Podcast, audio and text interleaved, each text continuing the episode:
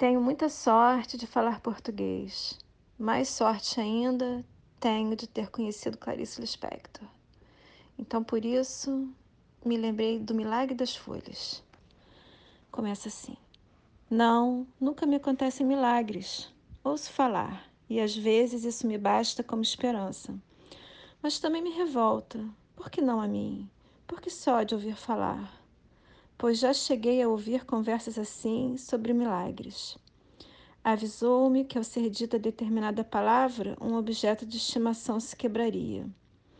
Meus objetos se quebram banalmente pelas mãos das empregadas, até que fui obrigada a chegar à conclusão de que sou daqueles que rolam pedras durante séculos, e não daqueles para os quais os seixos já vêm prontos, polidos e brancos.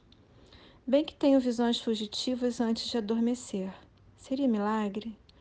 Mas já me foi tranquilamente explicado que isso até nome tem: sidetismo capacidade de projetar no campo alucinatório as imagens inconscientes. Milagre não, mas as coincidências. Vivo de coincidências.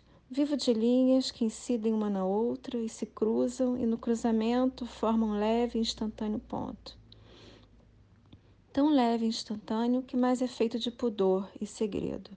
Mal eu falasse nele, já estaria falando em nada.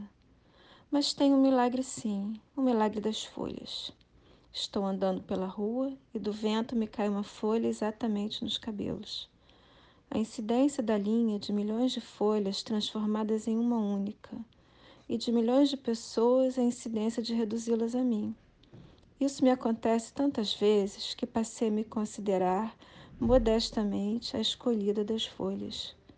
Com gestos furtivos, tiro a folha dos cabelos e guardo-a na bolsa, como mais diminuto diamante.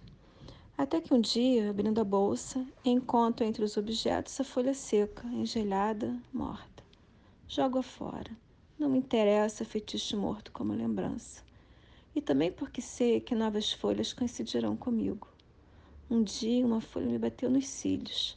Achei Deus de uma grande delicadeza.